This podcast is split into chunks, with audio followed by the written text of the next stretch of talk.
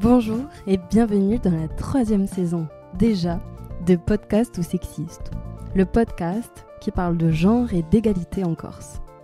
Moi, c'est Audrey Royer et je suis heureuse de vous retrouver de nouveau pour traiter des sujets sociétaux importants sous le prisme du genre. Pour ce premier épisode, nous avons souhaité parler des soirées d'intégration et du bizutage qui a généralement lieu en début d'année scolaire. Il s'agit d'un sujet de prime abord léger qui en fait est très grave et qui peut changer le cours d'une vie. Camouflé sous le titre de Magagne, on humilie et bizute des nouveaux, que ce soit dans des écoles, des entreprises et toute autre institution. Il s'agit d'un sujet grave qui mérite que l'on s'y attarde vraiment, que l'on soit victime, témoin, témointe, acteur ou actrice ou pas du tout, car lorsque des personnes qui n'y sont pas confrontées s'y intéressent, cela prend toute sa considération. Pour ce sujet, vous allez entendre deux courts témoignages, l'un bienveillant et l'autre pas, et un témoignage long d'une maman de victime. Je suis accompagnée de Marie-France Henry, présidente de l'Association nationale contre le bizutage. Écoutons-la tout de suite se présenter.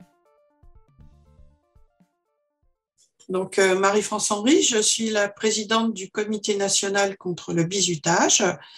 Le, le, Comité national contre le bizutage est une association loi 1901 qui est composée exclusivement de bénévoles. En fait, l'association a été créée en 1997 et on a participé à l'élaboration du vote de la loi, de, de la loi avec Ségolène Royal, la loi donc qui date de 1998. Et cette loi, elle a été révisée en 2017. Voilà, c'est-à-dire qu'en 2017, euh, on a ajouté un, le, fait de consommer de l'alcool de façon excessive, parce qu'on a constaté que dans tous les bizutages, ou presque, il y avait de l'alcool. On a rajouté le domaine du sport, parce que euh, il y a beaucoup de bizutage dans le domaine du sport. Et alors, qu'est-ce que le bizutage? Le bizutage a une définition très précise qui est donnée donc euh, à la fois qui avait été donné dans la loi initiale de 1998 et qui a été reprécisé en 2017. Euh, donc, euh, le bizutage, en fait, la loi contre le bizutage, elle vient compléter le code pénal. C'est-à-dire que les faits les plus graves, les faits de violence grave ou d'atteinte sexuelle, sont déjà au code pénal. Donc, cette loi, elle a complété ce qui existait déjà au code pénal. Voilà. Et euh, donc, le bizutage, c'est le fait, on peut citer le, texte de loi qui est très explicite, pour une personne d'amener autrui, contre son gré ou non, à commettre ou à subir des actes humiliants ou dégradants et à consommer de l'alcool de façon excessive dans le cadre éducatif, socio-éducatif et sportif. Donc, euh, le bizutage, contrairement enfin contrairement au harcèlement, oui on peut dire contrairement, il touche euh, les nouveaux, c'est-à-dire qu'on s'attaque à une personne parce qu'elle est nouvelle. Et c'est donc une lutte des anciens qui ont le pouvoir contre les nouveaux. Pourquoi? Parce que l'ancien, il revendique le fait euh, de connaître le milieu dans lequel arrive le nouveau.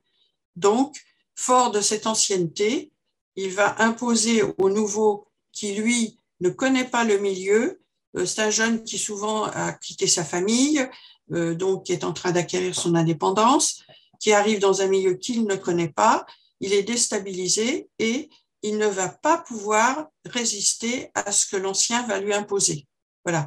Alors que le harcèlement, euh, ça peut, ça peut être contre n'importe quelle personne.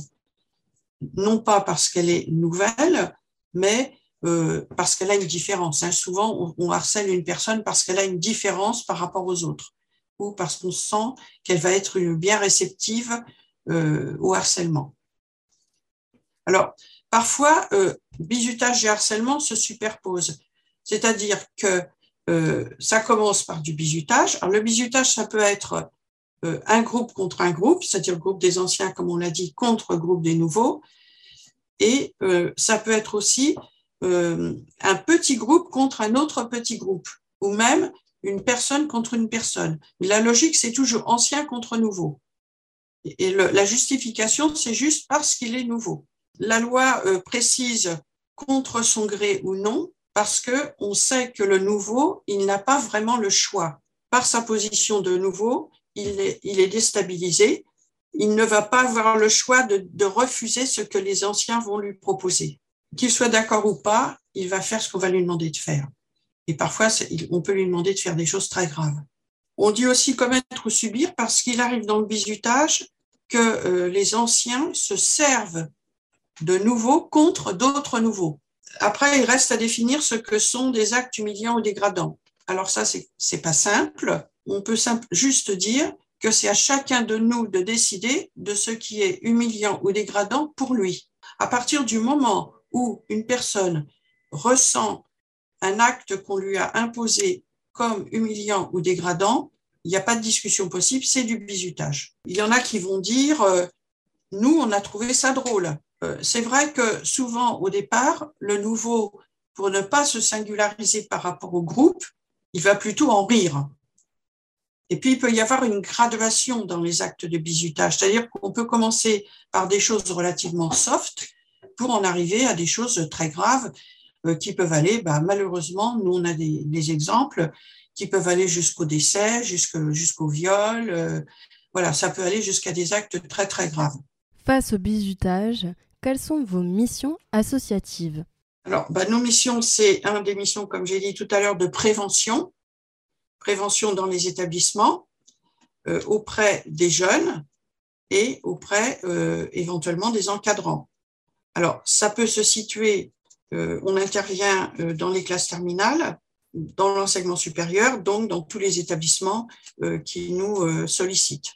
Le deuxième volet très important, c'est le volet écoute et accueil des témoignages, parce que on est le seul organisme, en gros, qui reçoit les témoignages de bizutage. Tous les cas de, de bizutage dont nous sommes saisis sont envoyés dans les différents ministères concernés. Donc c'est très important euh, que les familles et les victimes aient un lieu de parole parce que ce sont des gens qui vont mal, qui vont parfois même très mal et qui ont vraiment besoin à un moment donné euh, que quelqu'un puisse accueillir leurs paroles et les, écouter et les comprendre. Parce que euh, ce qui est assez spécifique au bizutage, c'est que on fait toujours croire à celui qui refuse qu'il est dans l'erreur. Dire non, c'est extrêmement difficile en matière de bizutage. Et ensuite, euh, on agit auprès, dans un premier temps, auprès de l'établissement concerné pour voir si ils sont au courant, s'ils savent qu'il y a du bizutage, euh, euh, s'ils savent exactement ce qui se passe, parce que l'établissement, pour pouvoir agir, il a aussi besoin de témoignages. Or, si personne ne dit rien, bah, c'est très compliqué. Bon, alors il y a des moyens, hein. il y a des établissements qui savent faire euh, pour, ça, pour voir exactement ce qui se passe. Bon, nous, nous gérons avec l'établissement le problème. Euh, l'établissement, il, il, a des moyens d'action. Au-delà de la loi, le bizutage doit être interdit, euh, doit être inscrit au règlement intérieur des établissements avec les sanctions prévues ce qui permet au chef d'établissement de convoquer des conseils de discipline et de prendre des sanctions. C'est très important. Pour nous, c'est même presque plus important que la loi parce que la sanction, elle est immédiate et du coup, elle a valeur d'exemple dans l'établissement. Alors que la justice est très lente. Quelle forme peut prendre le bizutage? Comment est-ce qu'il commence et comment évolue-t-il? Les bizutages peuvent être de deux ordres. Ils peuvent être physiques ou psychologiques. Et le bizutage psychologique n'est pas moins grave souvent que le bizutage physique. Donc, euh, euh, c'est très, très varié, hein, très, très varié ce qu'on trouve dans les bizutages. Euh, il y a deux constantes tout de même qu'on retrouve la plupart du temps, c'est l'alcool et c'est le sexe. Donc, l'alcool, la plupart du temps, les nouveaux, enfin souvent, hein, je ne vais pas dire la plupart du temps, n'avaient jamais bu d'alcool. Et euh, les anciens vont euh, disons, dans la façon la plus discrète de procéder, les inciter à boire, c'est-à-dire dire, euh, oui, bah, allez, tu vas bien boire, et puis le nouveau, bah, souvent, il ne va pas oser refuser. Même s'il n'a jamais bu, il va, il va boire. Voilà. Il va boire un verre, et puis on va lui en proposer un deuxième, et puis à la fin, bah, on a des comas éthyliques, euh, et puis on a même des décès parce que le jeune tombe d'un pont, le jeune euh, se fait écraser par une voiture, enfin voilà. Bon, donc ça peut se terminer très très mal, et euh, ça peut aussi se terminer très très mal pour les filles par des viols, parce qu'une fois que la fille euh, n'est plus en, situation de, voir ce qui se passe, et, on a des témoignages là-dessus, hein, des filles qui nous disent on m'a fait boire et après je ne sais plus ce qui s'est passé. Alors, ce qui s'est passé, malheureusement pour elle, le plus souvent, c'est un viol. Voilà.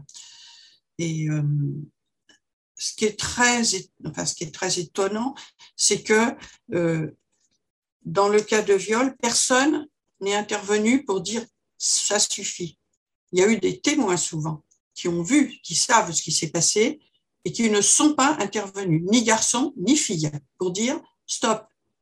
C'est comme si la fille avait été consentante d'une certaine manière, alors que la fille n'était absolument pas en situation de, euh, de refuser ça peut être beaucoup plus insidieux que ça. Par exemple, dans le sport, euh, il y a euh, des traditions, entre guillemets, hein, puisque ce, ne sont pas des traditions acceptables, mais qui consistent à obliger un jeune, par exemple, à euh, remplir les brodeaux à la cantine toute l'année.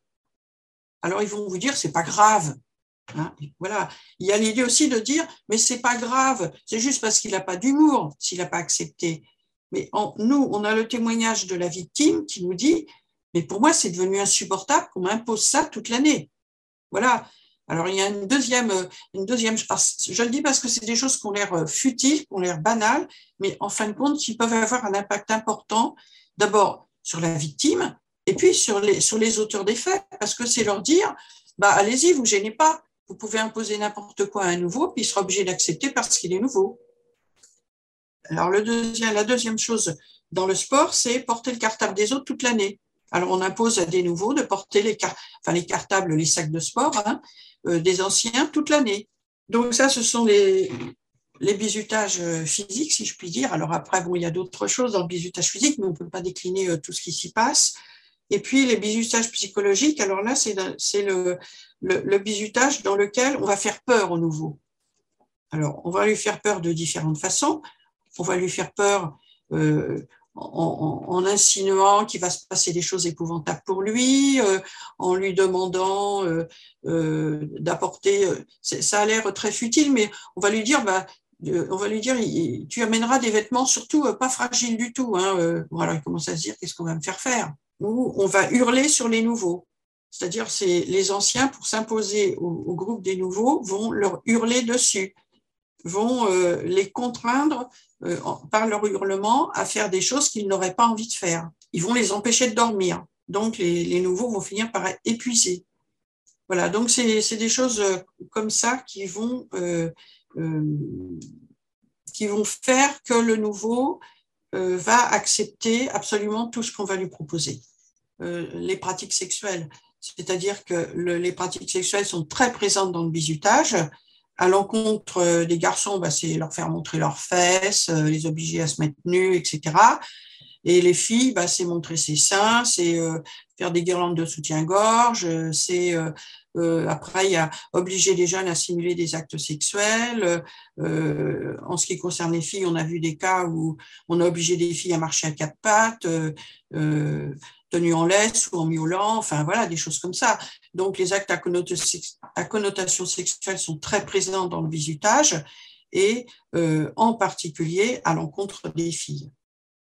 À présent, nous allons écouter le témoignage d'une mère qui raconte le bizutage de son fils. Attention, ce témoignage est poignant et peut faire remonter des souvenirs. Vous pourriez comprendre que vous aussi, vous avez subi un bizutage.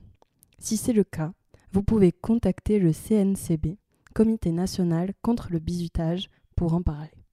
Euh, bonjour. Eh bien, mon fils en fait euh, est rentré dans une école de commerce dans une grande école euh, en 2013 et il avait 20 ans. Et donc, eh bien, il y a eu, bien sûr, comme dans chaque rentrée, une soirée d'intégration et faite dans une grande association très, très connue et très puissante, dont que je ne nommerai pas. Donc, il a subi un bizutage qui a failli lui coûter la vie. Ça veut dire qu'avec neuf bisus, ils ont été alcoolisés de force. Euh, euh, on leur a demandé d'enlever leurs vêtements, ils étaient en caleçon. Euh, on leur a demandé, on leur a accroché une bouteille à chacun au poignet avec du gros scotch contenant 55, enfin un demi-litre de mélange d'alcool pur qui devaient boire euh, et s'ils ne buvaient pas, on leur donnait des tapes sur la figure. Donc neuf bisous tapés par, dénudés et tapés par, euh, par d'autres. Euh, il s'est senti immédiatement pas bien. Il a souvenir de, ça. Et à partir, donc on était aux alentours de, de 23 heures à peu près, et euh, peu de temps après, il n'a plus le souvenir de ce qui s'est passé. Il ne sait plus rien de ce qui s'est passé. Et je vous expliquerai pourquoi. Médicalement, ça peut s'expliquer. Euh, par contre, euh, dans les témoignages, on sait qu'il était conscient. C'est-à-dire qu'il répondait, etc. Mais probablement, il a dû avoir une sorte de coma éthylique. Je ne veux pas vous dire. Voilà, il a été laissé donc sans surveillance dans une pièce avec un autre qui était euh, aussi euh, mal que lui. Et euh, donc 23h30. Et très rapidement, les témoignages des voisins de l'immeuble d'à côté, enfin de la maison d'à côté, disent qu'ils ont entendu appeler à l'aide et au secours et crier pendant plus de trois heures. Et comme c'était une, association qui, faisait des soirées à tout casser euh, très bruyantes, ils se sont dit, ben voilà encore une soirée euh, qui se passe de, façon euh, anarchique. Donc, euh, ils ne sont, pas tellement souciés, mais au bout d'un certain temps, ils se sont dit, bah, ils sont montés sur leur toit pour voir ce qui se passait. Ils ont vu une ombre dans le jardin, ils ont vu euh, quelqu'un debout qui, qui, gémissait et qui. Euh, voilà. Et donc, ils, sont, ils ont appelé la, la où se passait la, soirée d'intégration en disant, ben voilà, il y a, a quelqu'un qui est certainement blessé.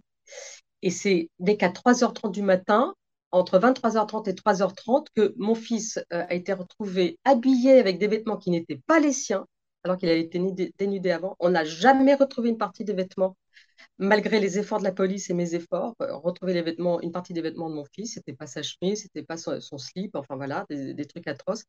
Et donc là, euh, les jeunes qui de la CoPro, au lieu d'appeler la police, enfin d'appeler le SAMU qui doit appeler la police, ils ont appelé une, ambulance privée.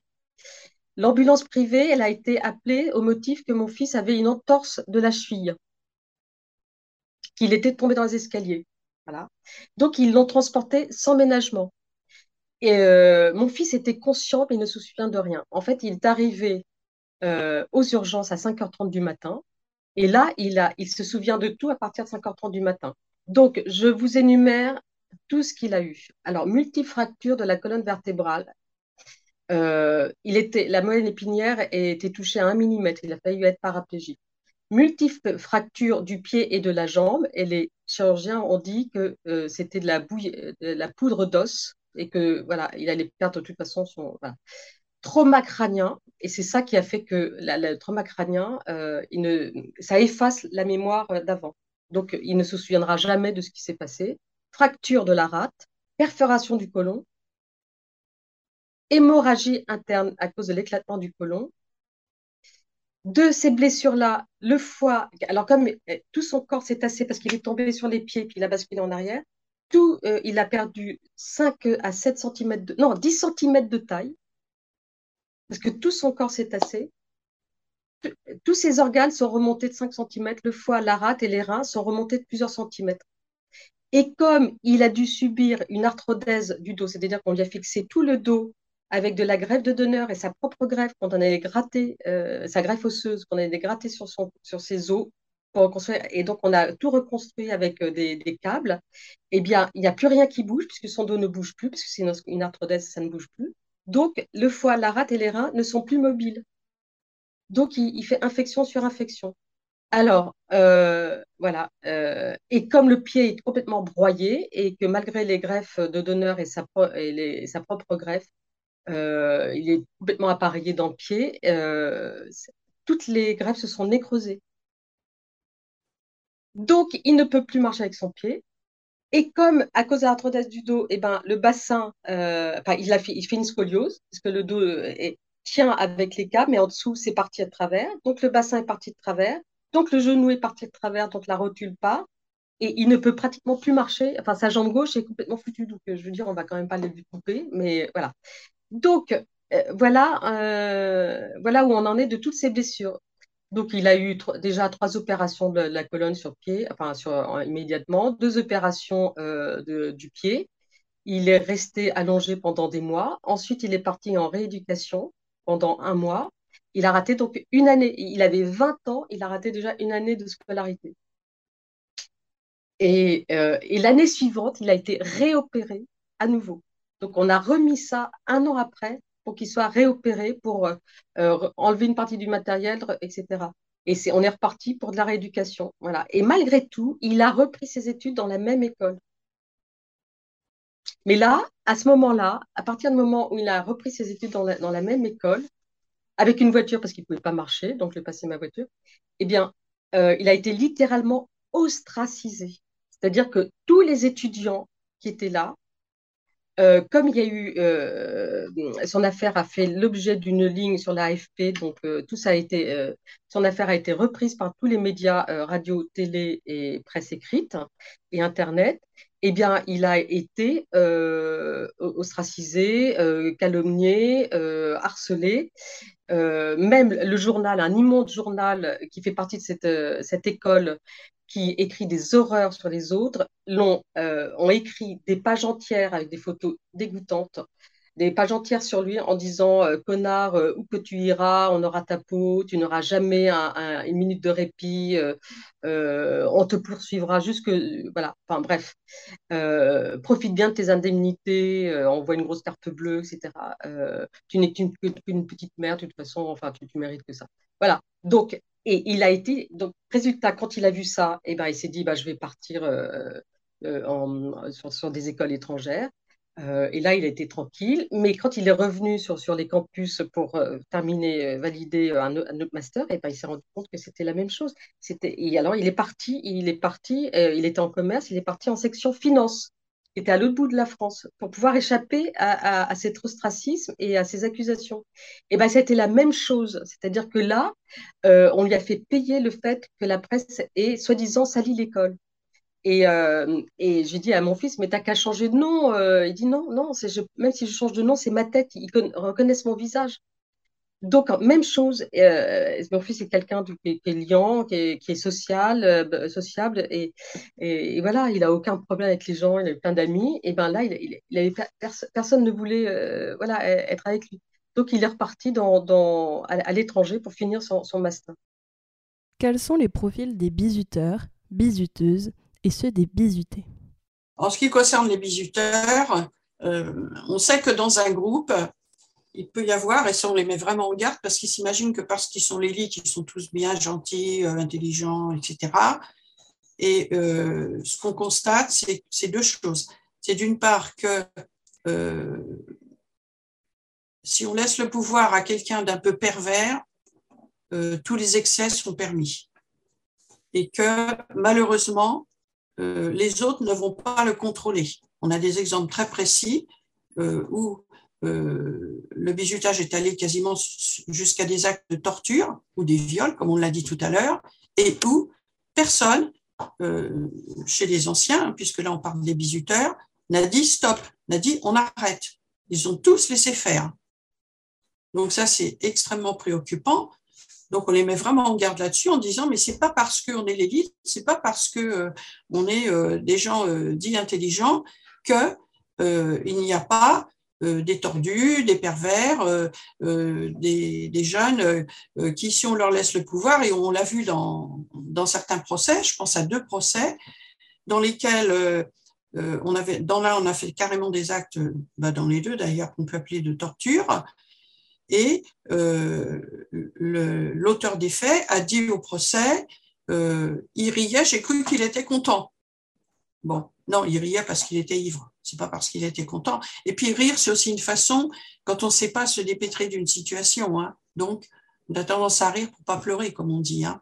Et dans un deuxième euh, procès, une fille avait été brûlée au troisième degré, et le garçon a dit, je me suis senti investi d'un pouvoir.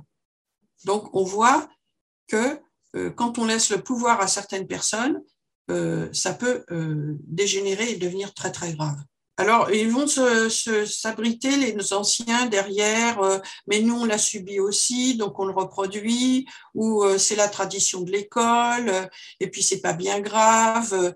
voilà, parce que le bisuteur, il a été souvent un bisuté, et que il a essayé un petit peu d'occulter ce qui s'était passé. Parce que ce que nous disent aussi souvent les jeunes, c'est j'ai cru que j'allais oublier. Voilà. Et euh, en fait, on leur dit non, on n'oublie jamais ce qui s'est passé. C'est juste qu'à partir du moment où on a réussi à en parler, on a réussi à mettre des mots sur ce qui s'était passé, on peut vivre avec. Voilà. Il faut, un, en parler, deux, euh, dans le meilleur des cas, obtenir réparation. Mais ça, c'est une dimension euh, qui n'est pas facile à leur faire comprendre. Ils s'imaginent qu'ils oublieront. Voilà. Et du côté des bizutés, donc, euh, bah, le bizuté, donc c'est un nouveau. Le nouveau, c'est euh, un jeune qui arrive, qui est déstabilisé parce qu'il arrive dans un univers qu'il ne connaît pas. Alors, il ne connaît pas l'établissement dans lequel il va entrer.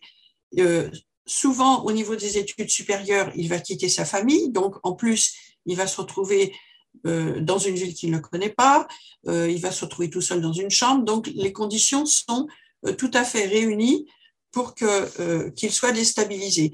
C'est ce qui arrive dans tous les passages en fait. Hein. On est toujours déstabilisé quand on passe du primaire au secondaire, du secondaire au supérieur, quand on entre dans une entreprise qu'on ne connaît pas.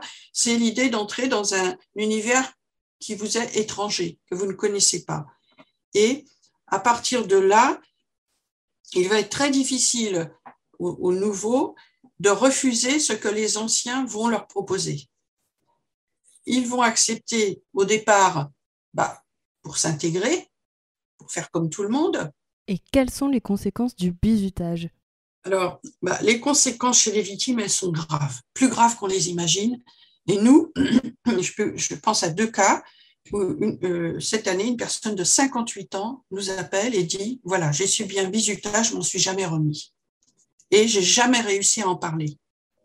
Et puis euh, là, je me suis dit, ça ne peut pas continuer comme ça. Donc, je vous appelle. Et euh, ce qui est très important, c'est qu'il semble que quelqu'un les écoute et les comprend. Voilà. Et donc, du coup, on a, on a écouté, on a, etc après, on n'a plus de nouvelles, mais je pense que le, simple, le simple, c'est un bien, non, c'est pas le vrai mot, mais le fait d'avoir pu en parler avec quelqu'un, d'avoir pu se sentir compris, eh bien, c'est déjà très important pour la victime. Euh, il y a aussi, euh, je pense à un deuxième cas où une fille, on l'a obligée à simuler un acte sexuel et on a fait une vidéo. Ah oui, parce que maintenant, ils font des vidéos en plus. Bon, qui mettent sur les réseaux sociaux, tant qu'à faire. et, elle nous dit, euh, bah, c'est des faits qui, se sont déroulés il y a une dizaine d'années, et elle dit, je n'arrive pas à m'en remettre parce que je me dis, il y a quelque part des gens qui sont en train de me regarder nu, en train de, simuler cet acte sexuel. Et ça, je, n'arrive pas à, euh, pas à, oublier ce qui s'est passé. Comment on peut faire? Alors on dit, bah, malheureusement, on peut plus faire, on peut plus rien faire. Mais c'est dire que le traumatisme subi peut euh, subsister des années, que les personnes qui ont été euh, traumatisées par le bizutage s'en remettent difficilement. Puis il y a aussi ceux qui prennent conscience des années après.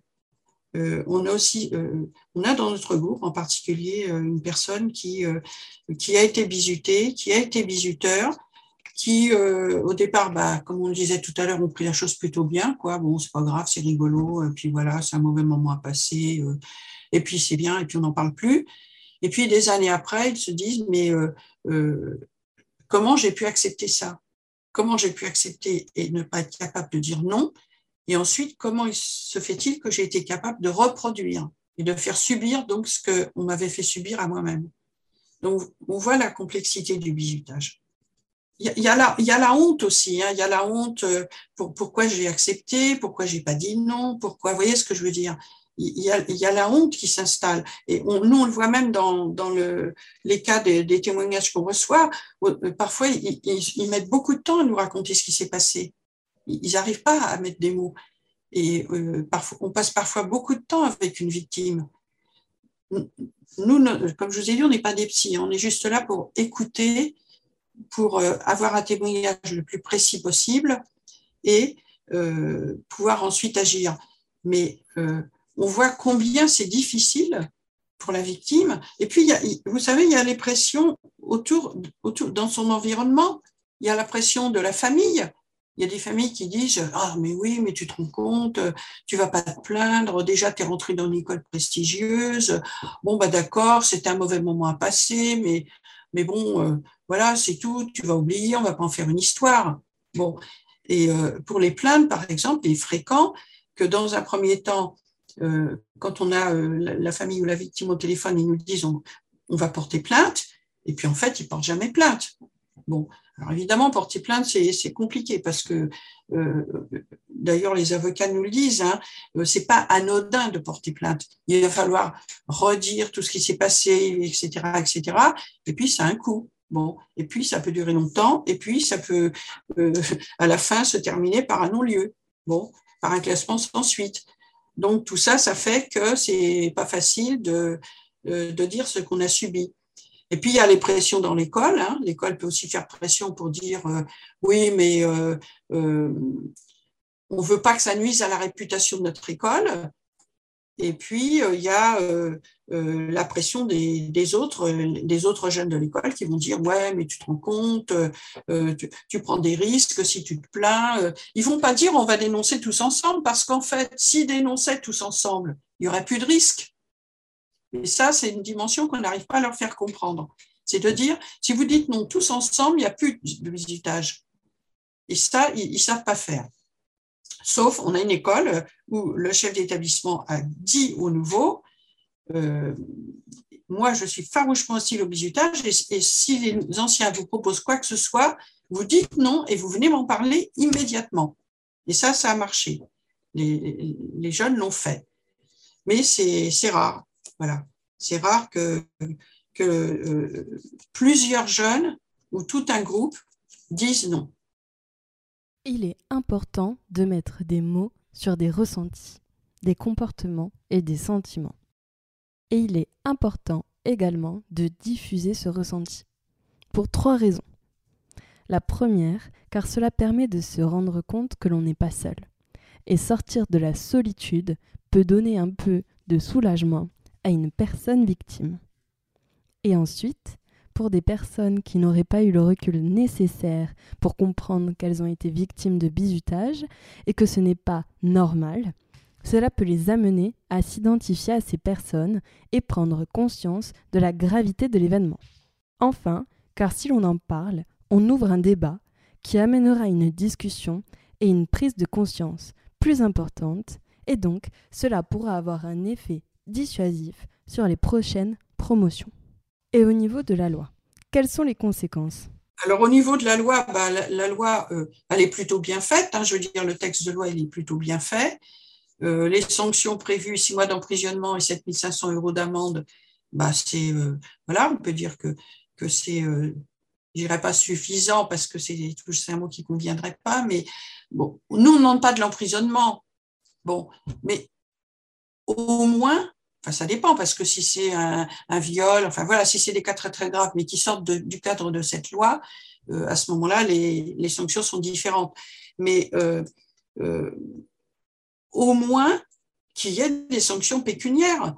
Je veux dire, même si ce sont des jeunes qui ont dérapé une fois dans leur vie, alors par exemple, si on prend Saint-Cyr, puisque c'est un procès qui a eu lieu cette année, euh, ils se sont excusés, ils ont dit qu'ils n'auraient pas dû, qu'ils ne comprennent pas comment ils ont pu faire ça. Enfin voilà, on comprend le discours. Hein. Et puis, euh, ils sont insérés dans la vie professionnelle, ils sont mariés, ils ont des enfants. Euh, voilà, donc l'idée c'est bah, à quoi on va les condamner, mais au moins on peut les condamner à des sanctions pécuniaires quand même. Hein. Ça paraît un minimum.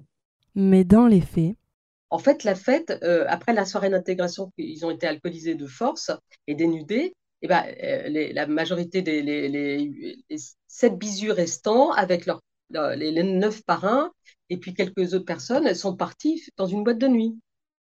Donc, on ne va pas me dire, alors pour moi, c'est la non-assistance en personne en danger, c'est mise en danger de la vie d'autrui, non-assistance en personne en danger. et, en plus, ils n'ont même pas appelé le SAMU. Ah, mais quand je vous en parle, je, suis dans un état de colère, là, j'ai mes mains qui tremblent. Donc, parce que ça fait neuf ans que mon fils a une vie gâchée, il, a traversé sa décennie de 20 ans de façon dramatique. Il a un corps invalide, c'est un sportif de haut niveau. Il ne peut plus faire de sport à part se déplacer à vélo, parce que c'est le seul moyen de ne pas utiliser sa jambe gauche. ça fait neuf ans qu'il est en procédure, ça fait neuf ans qu'il a des frais d'avocat, des, des, frais de justice. Il a eu neuf années d'opérations et de frais médicaux et de soins médicaux. Il, euh, euh, il, a, il a quand même, il a pratiquement, il n'a pas pu encore finir ses études parce que il passe sa vie à être en, soins et, à se battre avec son, son procès. Donc, il se bat en permanence pour survivre moralement, physiquement, financièrement, sans aucun soutien de la justice française. Voilà. Parce que tant que ce procès n'est pas jugé, parce qu'il a été jugé, il y a eu quatre jeunes mis en examen, quatre ou cinq, je ne sais pas trop. Euh, ils sont partis en cours de cassation parce que euh, pour euh, ils ont été, la cour de cassation a malgré tout annulé le, le, enfin, leur a pas donné raison. Et donc, le procès a pu commencer. Et quand il a commencé dans la semaine, il y a eu un, non-lieu. Donc, ce qui veut dire que la justice française a, instruit pour un bizutage, a mis quatre personnes ou cinq euh, en examen. Et euh, ces, jeunes-là sont partis euh, en appel et ensuite en cours de cassation. Et, le procès a, commencé. Et là, immédiatement, non-lieu. Donc, depuis 2000, je ne sais pas si de, depuis quand, en fait, les avocats euh, sont battus pour faire rouvrir le procès. Donc, et, euh, nos avocats, et puis ceux du CNCB, de la partie civile, qui sont partie civile. Et malgré ça, euh, on a réussi à faire repartir le procès. Et ben, ça fait depuis, je sais pas, si c'était en 2017 ou 2010, ouais, 2017, et ben, ça fait cinq ans que, les, avocats, enfin, que la justice française demande tout le temps des compléments d'information. Donc là, dans, six mois, on, rentre dans la dixième année de procès de procédure, avec je ne sais pas combien d'avocats euh, qui ont travaillé, qui sont suicidés sur l'affaire. Voilà. Donc, mon fils se demande si un jour il sera entendu, s'il percevra une indemnisation à la hauteur de son considérable préjudice. Voilà, parce que tant que le procès n'est pas jugé, les, assurances ne peuvent, ne peuvent, rien prendre en charge. Voilà. Et puis, il perd de plus en plus l'espoir que la justice soit rendue, car il est baladé de renvoi en non-lieu, en complément d'information. Voilà. Lui, il attend qu'une chose, c'est pouvoir tourner la page de, neuf années de cauchemar et avoir une vie normale comme ses camarades qui, entre-temps, bah, ils ont fini leurs études, ils ont un emploi, ils ont un lieu de vie, ils ont une famille. Ils ne demandent pas forcément, ils ne se pas de savoir s'il y a un jugement pour les mettre, euh, les condamner à quoi que ce soit. Lui, il demande juste de pouvoir tourner la page et que son procès soit, enfin euh, rendu. Écoutons à présent le témoignage d'une jeune femme en Corse et sur des événements produits en soirée étudiante notamment. Euh, du coup, je t'envoie un petit message en vocal pour euh, te parler un petit peu de mon histoire et de mon témoignage. Euh, je suis une jeune femme qui a une très forte poitrine. Je n'ai jamais voulu cacher cette dernière, tout simplement parce qu'elle fait partie de moi et que ça a été compliqué à accepter quand j'étais plus jeune, d'être un peu la seule dans ce cas-là, notamment au collège, parce que du coup, j'étais je faisais déjà du C en sixième. C'est une manière tout simplement de m'apprécier, de me valoriser, euh, que de la montrer euh, tant à travers les réseaux sociaux que quand je sors. C'est devenu un moyen de m'accepter et de m'aimer. J'ai donc bénéficié de pas mal de remarques et d'attitudes à ce sujet-là, déjà verbalement, euh, aussi bien d'hommes que de femmes qui me font souvent des réflexions quand je sors, euh, en blaguant sur le fait que je suis euh, à moitié nue, à moitié à poil, qu'au moins on ne peut pas me louper. Du coup, en portant des vêtements, ne sors pas non plus en soutien-gorge. Hein quand bien même si j'en avais envie. Mais c'est des hauts qui au final se remarquent parce que j'ai une forte poitrine. Mais si je faisais un A ou un B, euh, ça ne se remarquerait même pas. J'ai également eu droit à des euh, gens débarquant disant que j'étais une allumeuse juste à cause du fait qu'on voyait ma poitrine. Ou encore, euh, on m'a même déjà sorti euh, une, fameuse phrase me disant que de toute façon, euh, pour réussir professionnellement et avoir ce que je voulais dans la vie, j'avais qu'à montrer mes seins. Venant d'inconnus, c'est toujours fatigant et ça peut même devenir blessant et humiliant, même si j'ai appris à passer au-dessus. Mais je pense que le pire est d'être confronté aux hommes qui pensent que parce que j'ai une grosse poitrine et que je ne la cache pas, c'est porte ouverte à tout. Au-delà de propositions indécente en soirée. J'ai eu droit également à des mains, des gestes déplacés à mon égard et plus d'une fois. Sauf que euh, non, on ne vient pas toucher la poitrine d'une femme sous prétexte que cette dernière est imposante et qu'elle euh, et que on la voit à l'aide d'un décolleté. Euh, et autre chose euh, à mettre en avant, c'est que ces derniers peuvent, ces hommes donc, peuvent devenir agressifs quand on repousse leurs avances.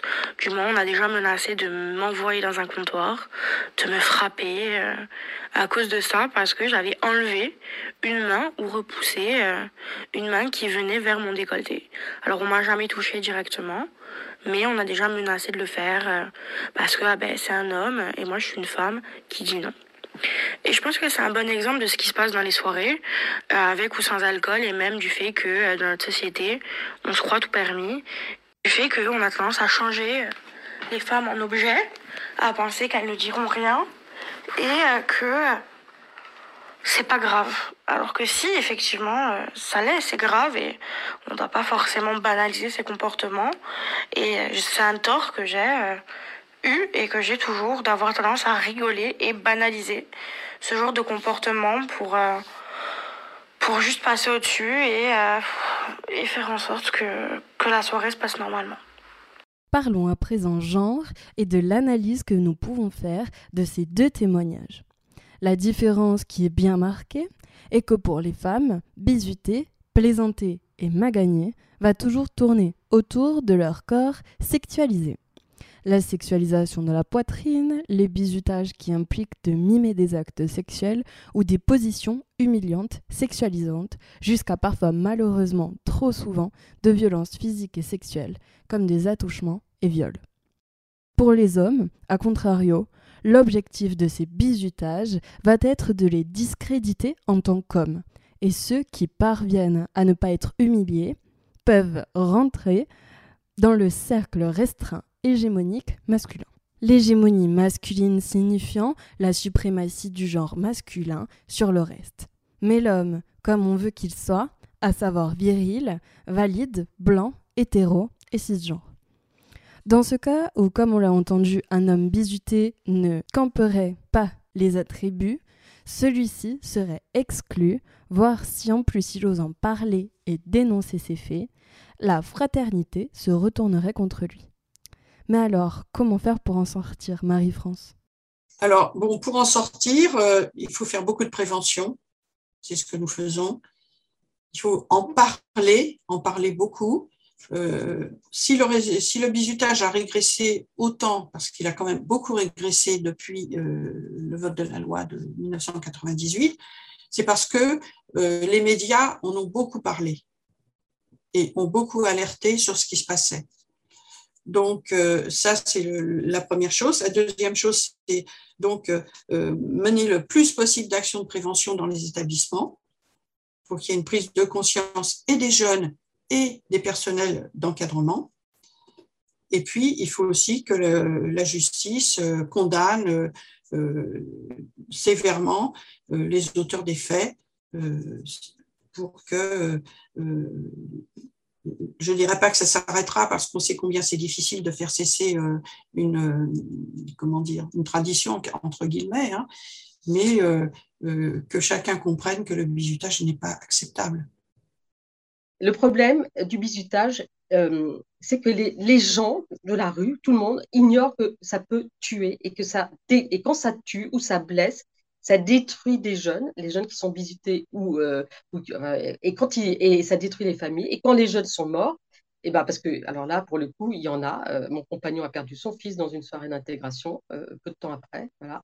Et ben ça, ça, détruit les familles, voilà. Il faut que tout le monde sache que les, bisuteurs, les bisuteurs au prétexte de faire de la fête sont souvent d'une très grande cruauté Et même, ils, peuvent préméditer les fêtes, parce que dans cette soirée d'intégration de mon fils, c'était tout programmé, tout prémédité. Voilà, on, va, ils leur ont demandé d'aller acheter tant de litres d'alcool. Euh, c'était prémédité qu'il fallait boire l'alcool en tant de temps, il fallait boire tant de quantité d'alcool, etc. Voilà. Et le scandale, c'est que les écoles font tout pour que ça ne se sache pas. Et ce qui est encore plus injuste, c'est que et plus insupportable, c'est que la justice ne rend pas justice. C'est-à-dire que les faits de bizutage pour l'affaire de mon fils sont avérés. Et eh bien, là, ça fait neuf ans qu'ils sont en train de tourner autour du pot. Voilà. Alors, tout pour dire, les victimes ne sont pas entendues, elles ne sont pas reconnues dans leur préjudice. Voilà. Et donc, euh, les victimes deviennent coupables. C'est comme pour les affaires de viol. Voilà. Vous avez été victime d'un viol, eh ben, vous êtes coupable parce que vous avez porté une jupe comme ceci, cela. Les, ceux qui ont été bisutés, eh ben, ils sont coupables, ils n'avaient qu'à pas boire. voilà. voilà. Et donc, euh, parce que et les victimes sont coupables parce qu'elles jettent de toute façon l'opprobre sur l'école. Mais il faudrait que les écoles euh, euh, répriment durement les bizutages. Alors, c'est ce qui se passe. Il y a, des chefs d'établissement qui répriment durement, mais pas suffisamment. La preuve, Et donc, euh, comme la justice, on voit bien que dans l'affaire de mon fils, elle, n'aboutit euh, pas, eh bien, il n'y a pas que lui qui a, essayé de, tenter de, porter son, affaire en justice. Enfin, c'est même pas lui, c'est le procureur qui a ouvert euh, l'instruction parce que c'était un visitage qui était tellement grave, on ne pouvait pas passer au-delà de ça. Eh bien, donc, en fait, les, victimes se disent, bah, c'est tellement compliqué de faire reconnaître un bizutage de fait bah, en fait, elle ne porte pas de plainte. Voilà. Donc, dans le bizutage, on va dire qu'on est euh, encore dans une société en 2022 complètement archaïque, on est dans le déni. C'est comme pour le viol, il y a des, décennies. Voilà. Et les violences envers les femmes et les enfants. Alors, rien, euh, alors euh, les détracteurs des anti-bizuteurs comme moi vont vous dire, mais il faut bien faire la fête. Et c'est vrai qu'il y a eu des jeunes qui sont venus voir mon fils en réanimation et qui ont dit Ah, mais il faut quand même bien faire la fête. Je dis Mais voyez, parce que c'est le problème du, du bizutage à l'heure actuelle, c'est l'alcoolisation massive qui fait perdre toute limite aux jeunes. Alors, je pense qu'on pourrait dire deux choses. C'est que le bizutage, c'est faire faire, et l'accueil, parce que nous, on est tout à fait favorable à l'accueil des nouveaux, c'est faire ensemble.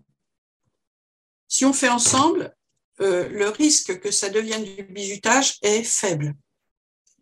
Donc ça, ça c'est très important. C'est toujours ce qu'on leur dit. Vous pouvez faire quasiment les mêmes choses, mais faites-les tous ensemble. Alors, par exemple, c'est un exemple, c'est l'action humanitaire. Bon, on a euh, ramassé les ordures au bord d'une rivière. Bon, c'est une bonne action. Donc, pour eux, une bonne action, c'est forcément bien. Non, c'est bien si nouveaux et anciens ont tous ensemble ramassé les ordures au bord d'une rivière. Mais si les, les anciens ont obligé les nouveaux à le faire, sous leur œil évidemment, comme, comme chacun sait, bien euh, veillant, eh bien là, on est dans le bizutage. Voilà, donc il y a une logique qu'il faut absolument casser. Écoutons le témoignage bienveillant à la suite d'une soirée. Hello, alors voilà mon anecdote de soirée qui est une anecdote euh, feel good. Donc euh, j'avais 18 ans et j'étais allée au bal des arts et métiers avec euh, deux amis. Et, euh, et je m'ennuyais, donc euh, je suis partie avant elle. Donc il était quand même assez tard. Il devait être 2 h du matin ou 1 h du matin. Et à ce moment-là, j'habitais en cité universitaire, donc c'était hors du centre-ville, à 30 minutes à pied. Et euh, il fallait passer par des rues qui n'étaient pas très éclairées. Euh, mais bon, j'avais ni vélo, ni voiture, ni rien, donc j'allais rentrer à pied. Et, euh, et en fait, quand je sors des arrêts métiers en face de moi, il y avait un jeune homme. donc il décide de me raccompagner jusque au centre-ville où il y a les taxis. Donc on, on marche, on arrive à la station de taxi. Et euh, évidemment, comme il est 2h du matin, il n'y en a pas beaucoup. Et euh, il y en a un qui finit par passer. Euh, je lui demande de m'amener à ma CTU. Et là, il y a une bande de gars, mais 40 ou 50 ans. un peu beauf qui me veulent mon taxi en fait, qui montent dans le taxi et le taxi proteste pas du tout, alors que je suis une très jeune femme toute seule la nuit, euh, qui sait que je vais hors du centre-ville. Et c'est le dernier taxi en fait, mais ils préfèrent prendre ces gars-là qui sont en bande en plus. Et donc, ben, j'ai plus le choix, faut que je rentre à pied. Et là, encore une fois, ce, ce garçon, euh, je crois que je me rappelle euh, même plus son nom, ou peut-être qu'il me l'a pas dit, euh, bah, décide de continuer et de me raccompagner en fait jusqu'à ma cité. U et, il le fait. Donc on, marche. Et puis et puis le le jour commence à se lever en fait il devait être il devait être 4 heures du matin quand on arrive dans ma rue et en fait, il m'a laissé vraiment, euh, devant le bâtiment, quoi. Euh, il a voulu être sûr que c'était bien mon bâtiment. Euh, je, j'ai même pas pu lui offrir un café. En fait, il est reparti à pied. il m'a dit qu'il allait, il rentrait chez lui en banlieue où il aidait des, des jeunes défavorisés. Donc, je pense que c'était peut-être un ange gardien, un ange gardien de soirée. Et du coup, dans mon histoire, ben, on a quand même un ange gardien et, euh, et, une bande de mecs, euh, euh, au moins qu'un qui, qui volent un taxi à une jeune fille dans, dans, le besoin. donc. Alors oui, depuis le vote de la loi en 1998, l'idée de la loi, c'était de mettre un mot sur une, procédure qui existait mais dont on ne parlait pas. Voilà. Donc ça fait sortir le bizutage du non-dit la loi. Et euh, ça a permis une prise de conscience euh, du fait que le bizutage était inacceptable, puisque c'est un délit, hein, donc puni par la loi.